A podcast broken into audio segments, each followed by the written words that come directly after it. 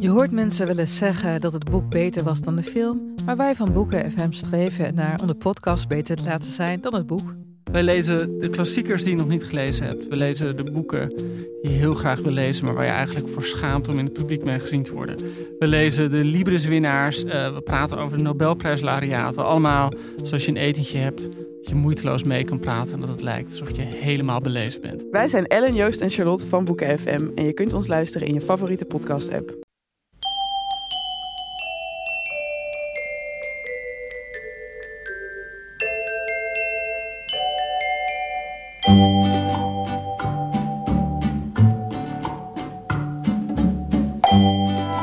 Welkom bij aflevering 175 van de Echt Gebeurd podcast, waarin waargebeurde verhalen worden verteld door de mensen die ze zelf hebben meegemaakt.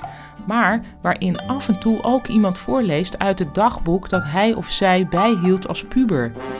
In deze aflevering het puberdagboek van Sarah Arnolds.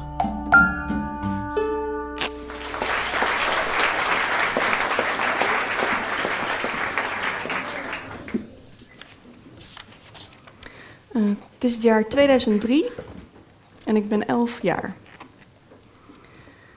17 maart 2003. Vandaag heb ik mezelf opgedrukt tegen een stoel. Het was vooral zwaar voor mijn nek. Hopen dat de buurman niet met zijn camcorder in de weer was, want dan kom ik misschien wel op tv. Het opdrukken ging niet goed. Althans, de stoel gleed de hele tijd weg. En toen was het eindelijk gelukt, maar had ik wel een heel raar kloppend gevoel in mijn nek. Ze zeggen dat de ram het meest sportieve sterrenbeeld van het sterrenstelsel is, maar ik denk dus dat ik eigenlijk iets anders ben. Verder geef ik deze dag twee sterren. Ik kwam te laat op school en alles ging eigenlijk mis. Ik was dus blij toen Renske vroeg of we na school bij mij thuis huiswerk konden maken.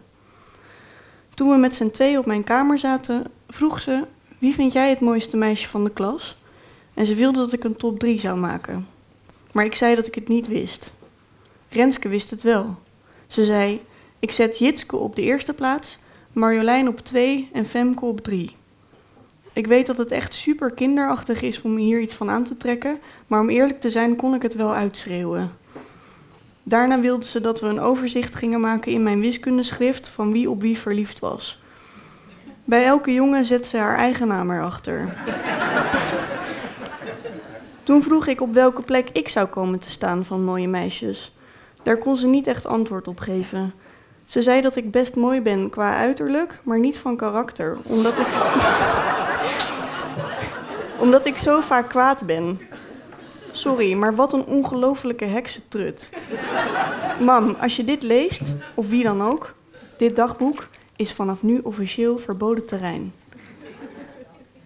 21 maart 2003. Lief dagboek. Vandaag is geen vrolijke dag. Althans, voor mij en voor de mensen in Irak. Daar is namelijk gisteren de oorlog van Amerika tegen Irak begonnen. Zoals je weet woont Saddam Hussein daar om precies te zijn, in de hoofdstad Bagdad. Amerika laat daarom telkens bommen op Bagdad vallen. Eerst zie je een lichtflits, daarna hoor je een knal en dan schiet er een soort steekvlam uit de grond of uit het huis dat wordt geraakt. En dit heb ik op tv gezien. En dan nu over mij. Ik ben achter iets verschrikkelijks gekomen. Ik zit hier zo waar te janken. Zoals je misschien weet, hebben we nu internet op de computer van mijn vader en soms mag ik daarop om een quiz te doen. Ik wou naar http www.vpro.nl slash villa-achterwerk slash quiz gaan. Dus ik tikte de letter V in.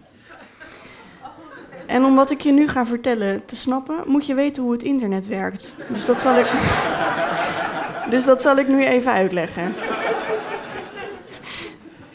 Als je vaak naar een internetwebsite gaat, dan onthoudt het internet dat op een of andere manier en vult de computer de rest van het woord in als je de eerste letter intikt. Dat komt allemaal door de internetverbinding. Goed, wat ik wilde zeggen, ik tikte de V in en toen stond er meteen www.veronica.nl. En Veronica is een tv-zender die alleen maar seks uitzendt. Ik heb meteen de computer uitgezet. Je begrijpt dat ik ontzettend geschrokken ben en diep in de put zit. Moet ik het tegen mama zeggen? Maar misschien gaan ze dan wel scheiden. Je moet me helpen. Ik vind het gewoon walgelijk van papa. Het is echt verschrikkelijk van papa en zo onrespectloos. In de herfstvakantie was alles nog goed en zaten we in Parijs. En nu zit, ik op, zit hij op internet naar blote vrouwen die met elkaar neuken te kijken. Sorry voor mijn taalgebruik. Ik ga nu janken. Tot later.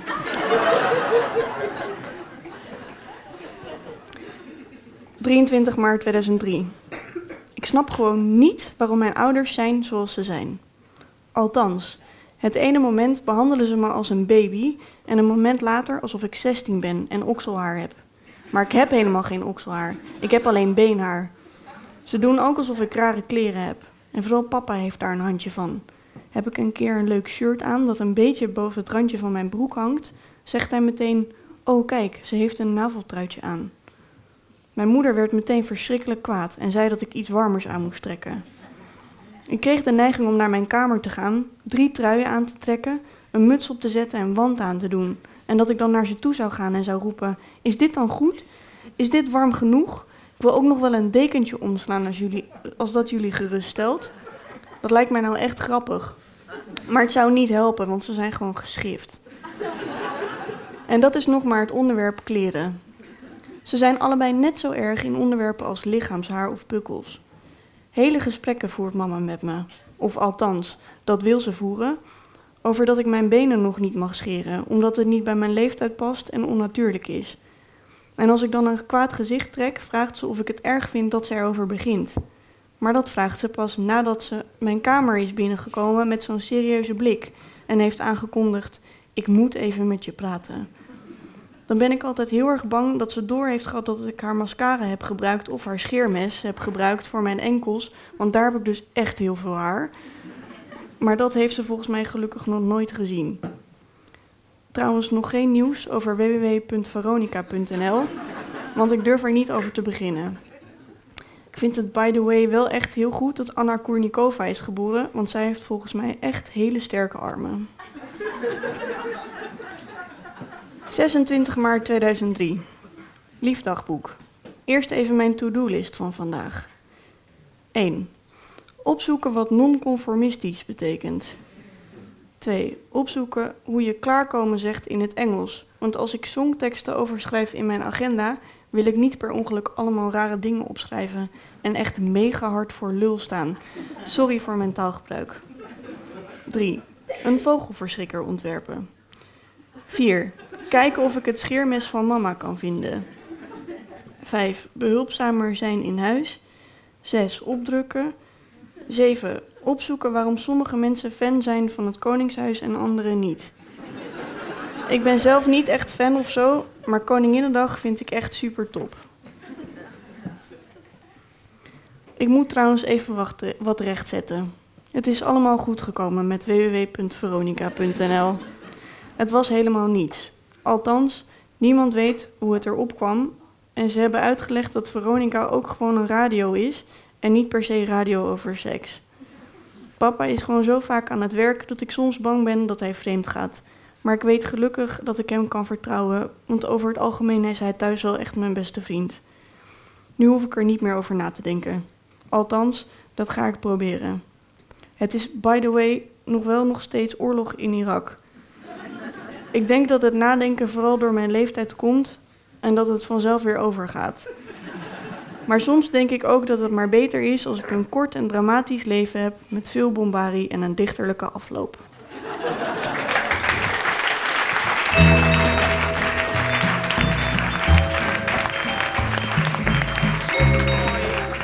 Dat was het puberdagboek van Sarah Arnolds. Sarah is sinds vorige maand columniste voor het tijdschrift L. Dus als je wilt weten hoe ze tegenwoordig schrijft, kun je haar vinden in dat blad. Echt gebeurd is een verhalenmiddag die elke derde zondag van de maand plaatsvindt in Toemler, de comedyclub onder het Hilton Hotel in Amsterdam. De volgende editie is op 18 november met verhalen rond het thema vechten of vluchten. Op 16 december is het thema alleen en op 20 januari is er weer een feestelijk echt gebeurd gala, waarvoor we uitwijken naar theater De Kleine Comedie. Het thema is dan tieners, want we, we staan alweer tien jaar als echt gebeurt.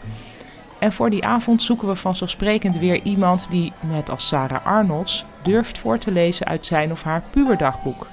Maar we zijn ook op zoek naar mensen met een mooi verhaal over hun tienerjaren en naar de tieners zelf. Dus ben jij een tiener met een verhaal en ben je nu aan het luisteren? Of ben je er één geweest en ben je nu aan het luisteren? Geef je dan op via onze websites. Dat is http www.echtgebeurd.net. En als je vaak naar deze internetwebsite gaat, dan onthoudt het internet dat op een of andere manier.